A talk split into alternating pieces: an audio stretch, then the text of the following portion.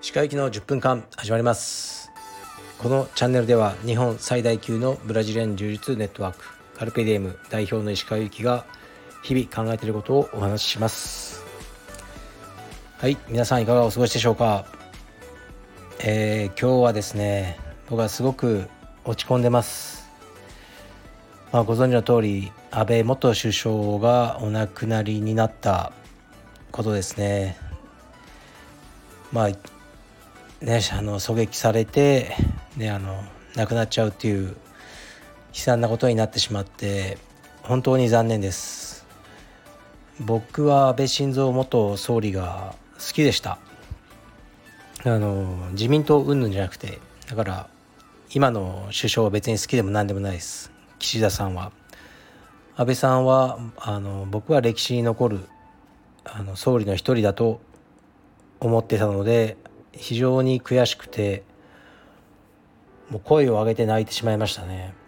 今も泣きそうです。それぐらいあの僕は安倍さんはすごい人だと思ってたので本当にこんな形で人生が終わってしまうのがなんか悔しいですね。うんやっぱすごい仕事だなと思うんですよね。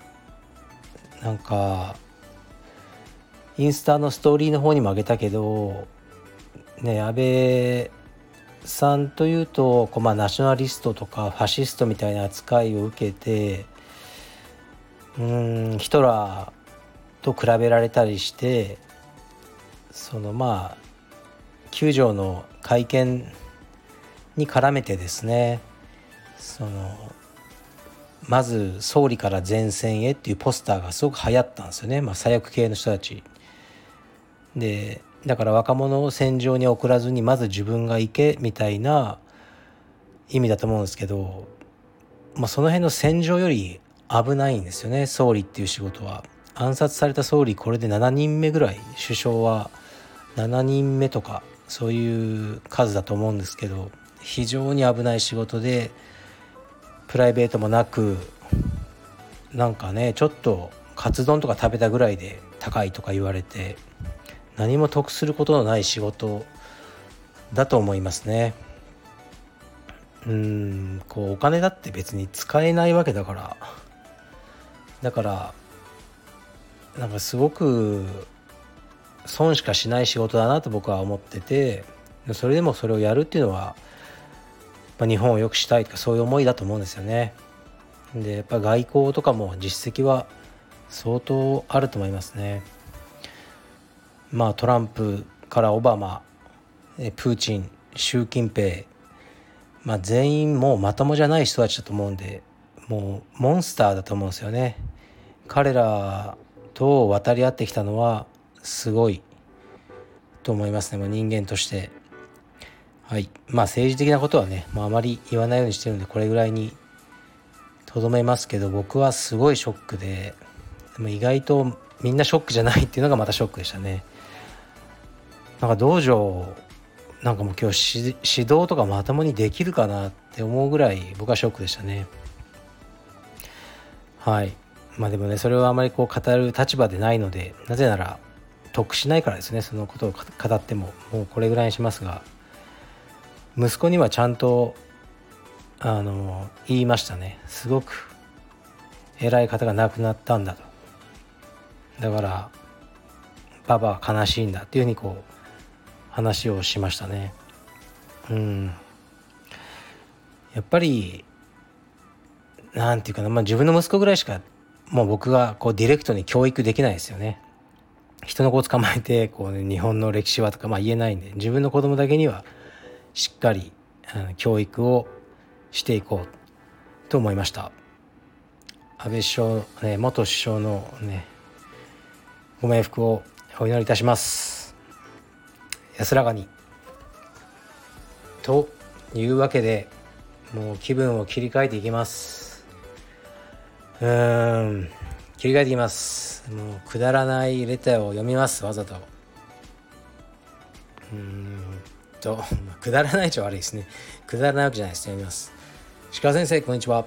最初から見直してやようやく全て聞けましたこの1ヶ月間移動時間ランニング余暇時間は石川行きの10分間で豊かになりましたありがとうございましたはいありがとうございます確かにもうナンバー588とかになってて今聞き始めた人が最初から全部聞いてやろうと思うとかなり大変だと思いますね。大丈夫です。あの最初から聞かなくてももう大丈夫なようにはできてるんですがあえてあの聞いてくださってありがとうございます。これ分かりますね。僕もポッドキャストであの最近面白い番組を見をね見つけたんですけど最初から聞いてやろうと思うともう200300ぐらいあって1回が1時間ぐらいあるんですよね。からこれなかなか追いつかないぞ。追いついたと思ったらまたね今週の新しいのが出てやや突き放されたとかそういう感じになってますね。はいあのー、ありがとうございます。僕もあのー、1日1回は続けていこうと思いますね。今日の夜9時は一応ライブをやる予定です。はいもうねあまり安倍さんのことは話さないでいこうかなと思いますね。で僕はですね今週末今週末というか明日からま2泊3日でまた宿に行きまして少し。で帰ってきてえー、っと3日間仕事した後はですね10日間北海道に行ってまいります。少しだけ仕事、ね、カルペディエム十勝のオープニング。あのオープニングじゃないもうオープンしてるんですけどね。をまず皆さんにご挨拶に参ります。まあね道場がオープンしたら必ず行くってことにしてるので行くんですがまあねあの それだけだったらね2泊3日で済んじゃうんですけどせっかく北海道行くんでということで、えっとね、フェリーで車で行ってきます。何でも言ってますが僕はあのレンタカーがあまり好きじゃないので自分の車で行きたいのでえー、北海道はですねどうやって行くかというと大洗港から苫小牧ですね。約13時間か4時間ぐらいですかねフェリーで行ってまいります。で北海道は上の方にはちょっと行けないんですけど横断するような感じで、苫小牧からまあ美瑛とか富良野とかですね。えー、っと何だったっけな知床半島とかその辺りに行っています。で帰りは帰りもフェリーです。大洗まで。という感じですね。やっぱり飛行機より僕はフェリーが好きなんですね。ゆっくりあの時間はある方ですしあのなんか煩わしいんですね。空港のあのね検査とかいろいろ。特にね今コロナとかあるじゃないですか。だからさっとねみんなで車に荷物を積み込んでいけるっていうのがいいですね。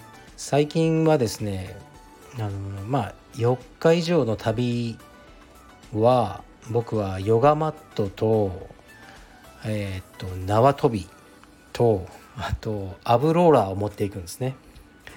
で縄跳びしたり外走ったり、まあ、ヨガマットでストレッチをしたりえっ、とねそのアブローラー腹筋ローラーありますよね。あれで少しトレーニングをして毎日何かやろうっていうふうにしてますね。から飛行機だとねやっぱアブローラーとかあのヨガマットとか持っていけないですよね。ですからあの車がいいです。今回はあのなんですかね僕こう寝るのが宿でちょっと苦手なんですよ。旅行は好きなくせに。だからよく寝れるようにこうキャンプ用のマットと なんかキャンプ用のブブランケットみたいなダウンのやつとそれを膨らませるなんかポンプみたいなやつともアイマスク耳栓睡眠薬とかねいろいろ持っていくものが多くて女子みたいですね。だから車の方が助かりますね。うんあとなんか飛行機僕はおしっこが近いんですよ。だから窓際は困るんです。こう「あすいませんすいません」って言いながらこう通してもらってトイレに行くことになりますよね。もちろんもうエコノミーしか乗れないんで。で帰ってきてなんかね結構すぐ行きたくなるんですよ。でああ行きたいけどもうねちょっとさすがに1時間ぐらいしかまだ経ってないのに言えないとか思ってきつくなるのであの飛行機はなるべく乗りたくないなと思ってますね。あとこう飛行機うーんなんかこう降りてくる時東京の街が見えるじゃないですかバーって。あれがね実は結構暗い気持ちになるんですよね。